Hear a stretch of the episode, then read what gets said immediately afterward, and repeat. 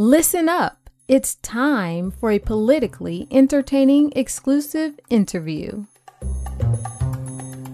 Joining us on Politically Entertaining today, he is our second United States Senator to come on the show, and we're very excited to have him on. He's the junior senator from the great state of Oklahoma. He's also the host of the Breakdown podcast, and generally one of my favorite guys to talk to around the Senate chamber. Senator, Senator Lankford, thank you for joining us today.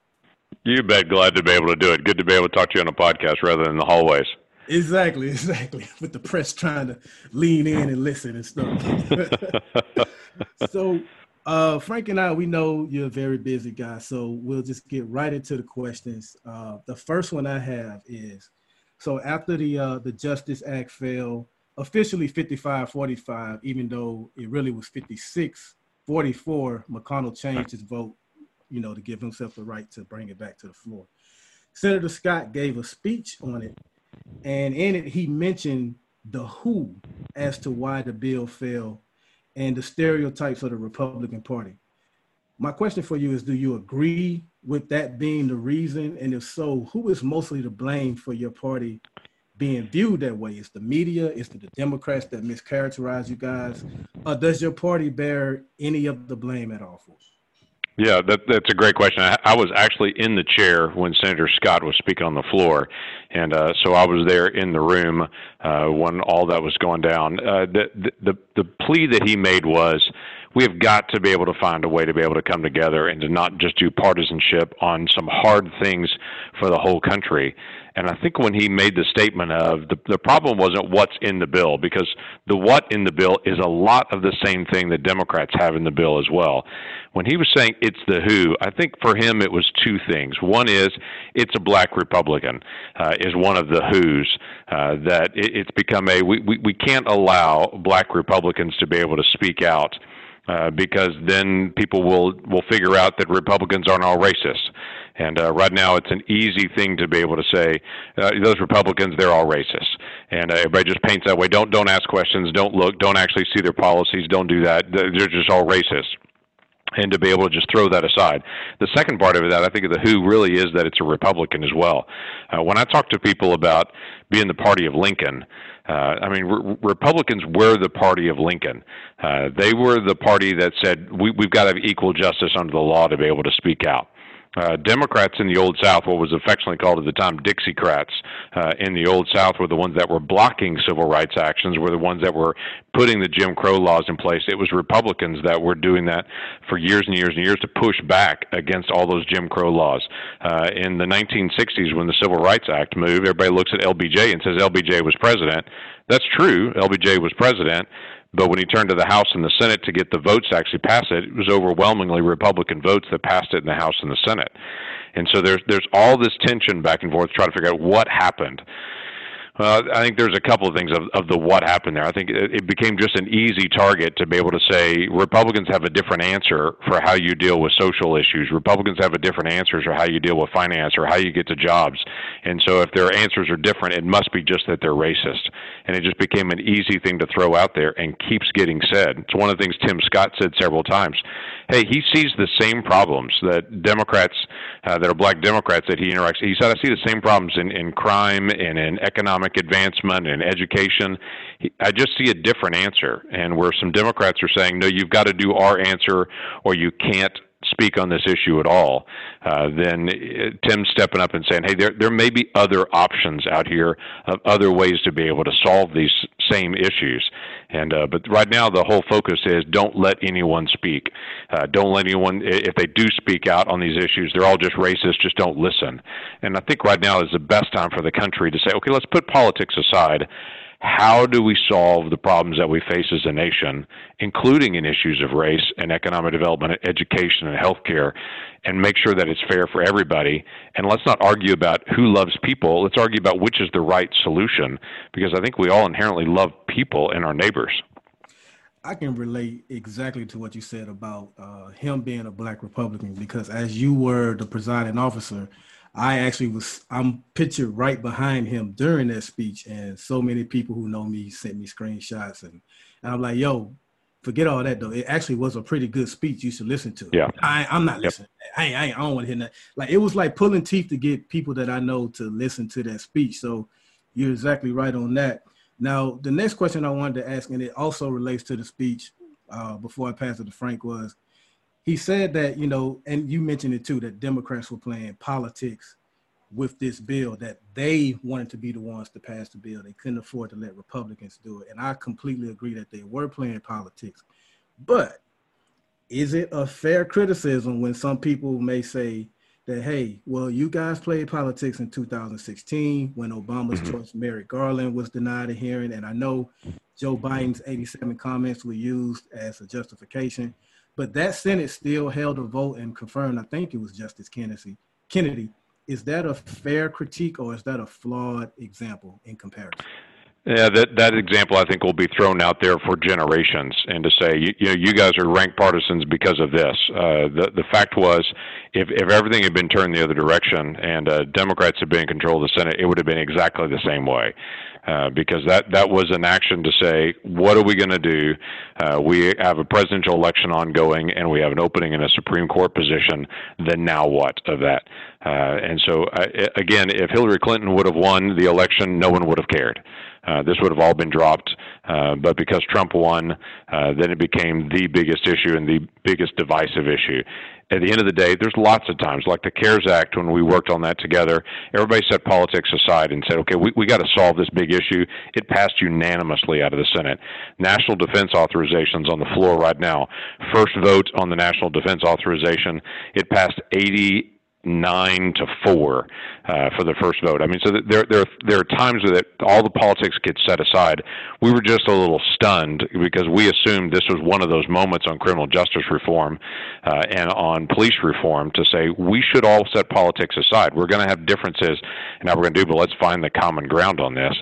And uh, that that was the part that was a little stunning. And I think it's going to get harder as the years go on because some of my Democrat colleagues are saying to me now, well, well Trump's numbers look terrible. His polling numbers look terrible. So we think Biden's going to win, and we think if Biden wins, we'll win the Senate back and we'll win the House back. So why should we negotiate on anything right now? Let's just stall and not do anything because we think we can get part of what we want now. But if we just don't do anything, then we'll get everything that we want in January and February of next year. Well, number one, that's not really how real life works. Uh, and we, we saw that during the early years of President Obama's term that there was uh, the Democrats just got everything they wanted because they had a super majority in the Senate, they had the House and the Senate and the presidency, and they lot of things, and the whole country reacted to that like, whoa, uh, everything's moving too fast. We want to see bipartisan cooperation. I think the country wants to see that. Everyone has a, their own opinions, but people want to see people work out their differences and uh, and say I don't run over my neighbor when I disagree. I don't want people to run over each other in the Senate either. Wow, man, that was that was amazing, uh, Senator Lankford. Um, this is Frank. I'm going to jump in here and ask you a question. Um, take a little bit of uh, off topic, but I know you're a man of faith. I, I am a man of faith myself. Uh, when you look at some of the racial unrest that's going on in the country, and certainly you you've seen it mm-hmm. happen not just now, but even going back to say civil rights, even going back to the you know LA riots in the '90s. What role do you think the church should be playing. And the reason why I ask that question is, in the Republican Party, certainly for Black people, we talk about Black Republicans and that. Like a lot of Black people have conservative values. We believe in, you know, uh, the, the, sanctity of marriage. We believe in, um, you know, uh, we, we're not not for abortion, but when it comes to, like you said, some of the issues may be confusing about the human rights and things. People have voted Democrat. But my question here is, do you see an opportunity for the Republican Party to take advantage of the church maybe becoming more active, more involved, and, and, and leading the conversation on how to heal racial reconciliation in this country. Yep, and I would say this, as being a person of faith and a person of the church as well, what's happening right now in race in America is a result of the church not speaking out enough on racial reconciliation. Uh, and the church has failed to be able to get this message out, and now the church is having to to jump back into the driver's seat where they should have been to be able to articulate these issues. I mean, when I go through Scripture, the issue of reconciliation is front and center. Uh, first, uh, I'm sorry, Second Corinthians chapter five says we've been given this message and this ministry of reconciliation, not only being reconciled to each other, but reconciled to God. Uh, go all the way back to the Old Testament, where you go to Deuteronomy 25, and it talks about equal weights and measures. Uh, from the very beginning of the foundation of the nation of Israel, it was all focused on everybody the poor, the wealthy, uh, the visitor, the, uh, the, whoever it may be. Everyone has to be treated the same. Uh, if you go all the way to the end of the book of the Revelation in uh, chapter 7, uh, it talks about gathered around the throne of God, every tribe, every nation, every people, uh, every language gathered around the throne in worship. Uh, if we're going to say His kingdom come, his will be done. Well, his kingdom in heaven has every tribe, every tongue, every nation in it. That's what the church should look like now, uh, but the church has not succeeded in that. Uh, and if I even go to Peter in his vision uh, in the New Testament, the book of Acts, where Peter has this vision of all these different animals coming, of all these different types, and, and him as a Jew saying, "No, I, I don't, I don't do that. I don't do that," and God rebuking him and saying, "Don't, don't call unclean what I call clean. And then immediately he goes downstairs and interacts with a person that's a Gentile of another race. And the message was pretty clear. Stop calling people unclean that are different than you and start engaging with people because God loves every single person. Because the church has failed to be able to get that out and to be able to bring reconciliation. I think the whole community is feeling it at this point, but the church can go regain that spot. We, we, we should be in that lead role to be able to get that message out. Uh, I share with a lot of pastors and with a lot of people, quite frankly, a very simple question. Has your family ever had a family of another race in your home for dinner? Just for a meal. And I have a lot of people that will answer that and say, Well, I have friends of another race. And I'll say, Well, that, that's not what I asked you. I asked you, Has your family ever had a family of another race in your home for dinner? And for most people of every race that I talk to, the answer is no on that. It's like we have a barrier. We, we're friendly with people, but not moving to friends with people. And there's a big difference between friendly and friends.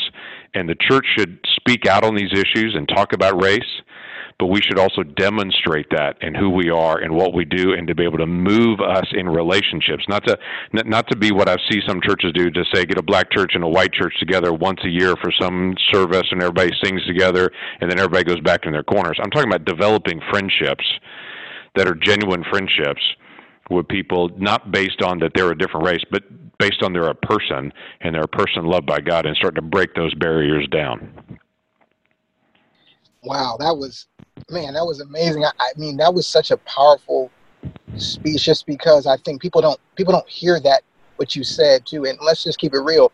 A lot of people say, "Oh, a white a white man from Oklahoma," he wouldn't say that. He wouldn't go into scripture and really find those things. And, and, and so I think it's important for you to say that here on this platform so that people can see, like we talked about, that there are there there is a reconciliation happening between people and and people can choose not or choose to see it or not to see it. But so i thank you for that candor in your answer.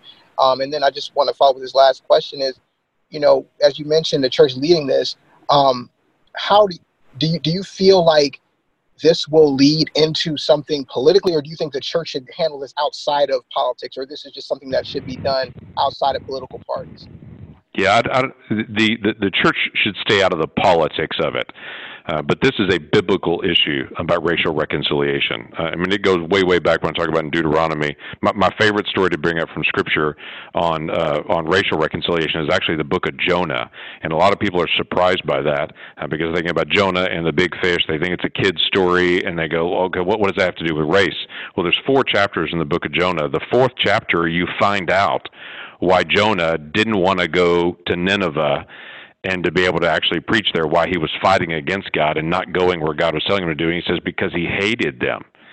Okay, it was them. It was us and them at that point.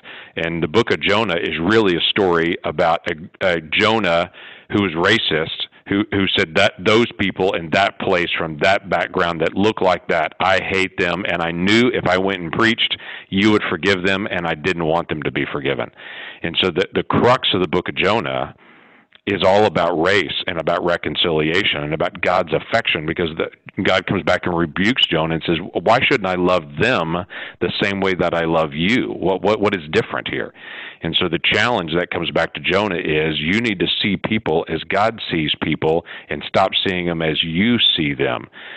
So th- this whole perception that comes out uh, about race is something God's been hammering on us uh, as a people for millennia on, uh, and it's an area where we've made progress, but we're certainly not done. Uh, I, I, again, I tell folks when you watch the athletes come in during the Olympics, you, you, you watch almost every country walk in under their flag, and all of their athletes look the same until the United States marches in. And when the United States marches in, you see all of these colors and all these backgrounds of the athletes, and you realize our nation really is working on race more than just about every other nation is. It's not that there aren't other races in other nations. They're just not allowed on their team to represent their country. Uh, so they're, they're more isolated than what we're doing. We are breaking down some barriers, but with some significant pain and quite frankly with 400 years of bad history on, uh, underneath it all. And uh, so there, there's a lot to be done. But again, I go back to the 1800s and the 1700s. The church was not doing its job on racial reconciliation. It's not really until the 18, late 1800s and the 1900s you started seeing some churches engage. In fact, uh, uh, being from Oklahoma, the worst race riot in American history was in Tulsa, Oklahoma in 1921. Uh, and when a white mob went and just burned down the city of Greenwood in North Tulsa, just destroyed it. Up to 300 people were killed in that mob. It was a terrible scene where this white mob went into a black community and just burned it all down it was the white churches in Tulsa and the American Red Cross that actually went into that community and started working for reconciliation immediately after that uh, to be able to do what they could to be able to help people's needs on it. So th- th- there have been some sparks of light in this for a long time, but there's more that needs to be done and can be done.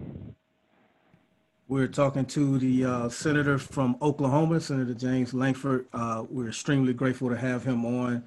And what you said towards the end of your last answer is what I was going to mention. You are one of the only members that I've heard personally speak consistently about the Tulsa Massacre in 1921. I've heard you speak on Juneteenth.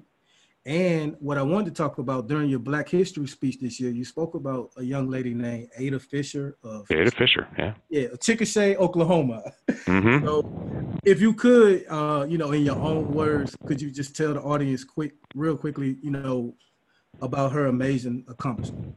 Yeah, Ada, Ada Fisher was the first lawyer in Oklahoma. It's a black lawyer in Oklahoma to be trained in Oklahoma.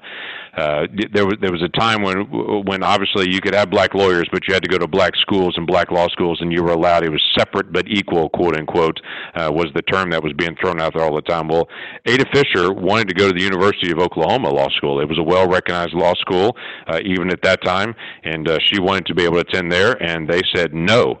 And uh, so she kept reapplying and re-going through the process, and they kept saying no. And uh, so eventually she ends up uh, going to the court and goes all the way to the Supreme Court to be able to get access to be able to get to uh, the University of Oklahoma Law School, and they grant it and allow her to be able to go there and say, hey, separate but not equal is not going to work here.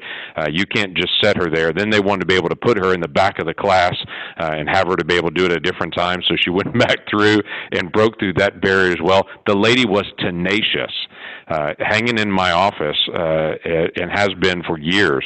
Uh, is a picture of her signing the book as a lawyer in Oklahoma to be the first lawyer, black lawyer in Oklahoma uh, that was trained in a white school, uh, and the barrier that she broke through there to now, now the law students at the University of Oklahoma would have no idea what someone did in the background uh, to be able to break through all that, uh, to be able to challenge uh, the the process, and to be able to open up the doors for the future. So yeah, she's one tenacious lady, Ada Fisher, and uh, she's one of those uh, great great folks in history that people can lose track of, uh, but broke through a lot of barriers and set the pace for a lot of people and just exposed the hypocrisy uh, that a lot of people had.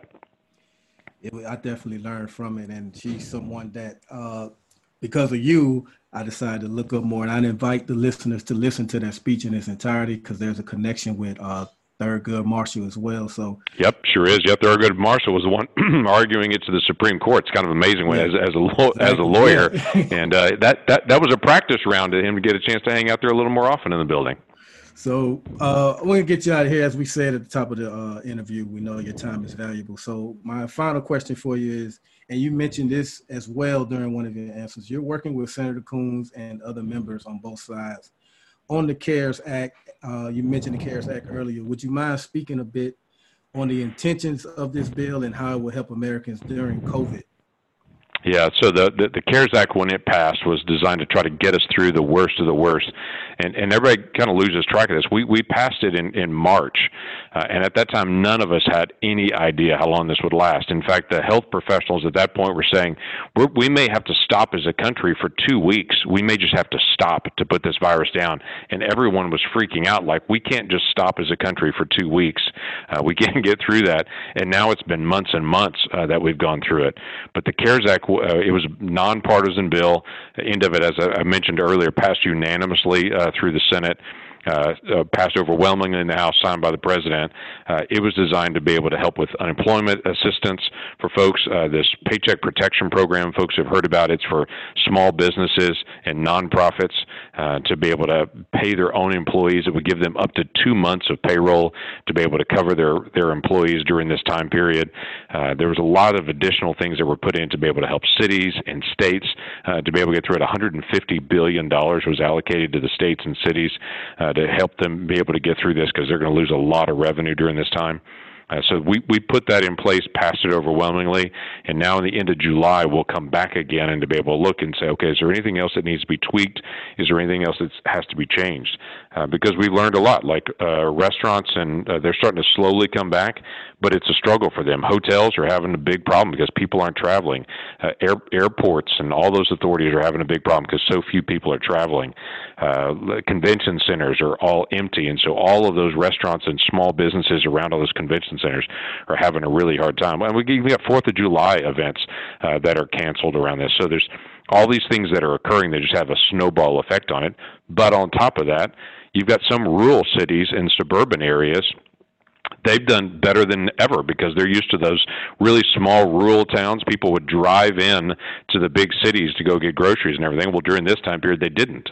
So what we're finding is small towns they're doing better during the COVID 19 time than they've ever done before with sales tax revenue and, such. And so now we got to figure out okay, what are we going to do to be able to help cities, but we may not have to be able to help some other towns because they're doing even better than ever on, on sales tax revenue because people aren't driving or people are buying online a lot more at their house. That means their sales tax revenue is coming to their local entity because they're buying online is coming back home. Uh, so it, there, there's a lot we're trying to learn from it to try to figure out now what do we do now in July July on through the rest of the year as we're still working on getting vaccines and uh, medical treatment to folks uh, because it's it's it's a really serious thing. Uh, more and more more and more young people are getting out and they're not taking precautions. And so we're seeing the numbers jump up uh, where older folks are still paying attention. They're very aware that virus is out there. Younger folks are starting to take some more risks uh, to be able to get out more. Uh, but it, it is a unique challenge for us to be able to manage. Until we can get to a vaccine we're not going to really stop this thing uh, but we got to get to a point that at least we can manage it and try to be able to get through this in the next few months. So I, w- I want to say this before we let you go, and much of this has been mentioned throughout either our questions or your answers. But I just wanted to say this, and uh, you know, I'll I'll see how you respond to it. But I just want to say, black people, we vote about I think it's about eighty eight percent Democrat. When Obama was right. running for president, it reached up to ninety five percent my message to you, Senator, and I, I, I said something similar to Senator Scott when he was on here as well. We don't want to. I don't want the Republican Party to think that black people just love the Democrats and we just can't wait to vote for them. In my opinion, from just listening to people I know, they want Republicans to compete more for our vote. You know, call hmm. out any racist or coded language that may be within your party. If mem- if more members brought awareness to some of the issues that you have on the floor. Juneteenth, Tulsa, uh, mentioning like Ada Fisher in, in, during Black History Month. Uh, I believe that stereotype of your party can change because it wasn't that long ago Democrats carried that stereotype. Uh, you know, as you mentioned, how they were yep. pushing for Jim Crow. So we know the narrative can change. People like Frank and I, we want to see that change because we want to see both major parties pushing and, and fighting for our vote. And I think a lot of black people feel like they have no choice but to vote for Democrats. And if people like you, you know, spoke up and and and like I say, became more known for some of the things you mentioned on the Senate floor, I think we can change that narrative because a Republican Party that fights for our vote, I'm telling you, it, it would be a great thing.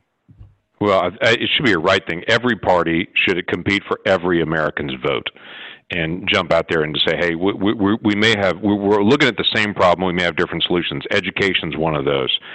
Republicans are very outspoken on school choice because we've seen in some communities, in some zip codes, where the schools don't get better year after year after year. They just don't get better. They don't get better. We pour more money in, we do more, yet they don't get better. And so, one of the solutions we've got is why don't you give the parents in that community the option to choose a school different than the one down the street if they want to? They don't have to, but if they want to choose one different, they could my Democratic colleagues are like, no, adamantly opposed to that. Everybody needs to be able to go to their neighborhood school. Uh, that's the way it's set up. We're trying to push back and say, give parents that choice. I, I think there are a lot of folks that would be uh, interested in that. We just have a different idea on some of these things on how to engage it, and sometimes the politics and the race gets looped up. Uh, I have, I have folks, and I'll just say it, but I have folks that every time I start talking about race, they'll say, yeah, but you got a, a score last year from the NAACP, their political score of an F. They gave you an F, so you're terrible on race. I'm like, no, hold on. the NAACP was scoring not on race issues, on their political issues. They, they scored on things like, uh, did you vote, vote for Mick Mulvaney uh, for chief of staff uh, in one of his positions? I was like, yeah, I did. I, I did vote. They were like, okay, well then you're a racist. I was like, I'm not a racist because I voted for Mick Mulvaney. Uh, that's a difference in political views on things and a difference in political things. So when we get the race and the politics tied up together, we, we don't listen to people and, and try to hear out and to say, is there a different way to accomplish the same thing that may work better? Uh, because we've been stuck in doing the same thing and trying to solve problems the same way over and over again, and they don't seem to get better. And uh, so I, I do think there's a fairness to be able to get out there. And I do think at times there'll be some Republicans say some really dumb thing, yeah. and everybody says, well, that's how all Republicans speak. I was like, that's not fair because uh, Democrats will occasionally say some dumb thing, and no one says the same thing about all Democrats think that way. Um, but it, it's it's just the way that it is right now, and getting a chance to be able to engage and to be able to talk about the issues and to say every person is created in the image of God, every person has value and worth. Let's talk. Let's talk through the things. Let's talk as people and try to figure out how to be able to solve this together, and then uh, don't let, let the politics get us all caught up. That was great. He's Senator James Lankford, Oklahoma. Appreciate you coming on, Senator. I can't thank you enough. Uh, enjoyed the conversation, and I'll see you around the chamber soon. Deal. I'll see you in the hallways. Frank Byron, thanks very much for inviting me on to be a part of the dialogue. Thank you for listening to Politically Entertaining. Be sure to subscribe to the podcast via iTunes and visit politicallyentertaining.com for the latest in political news and updates.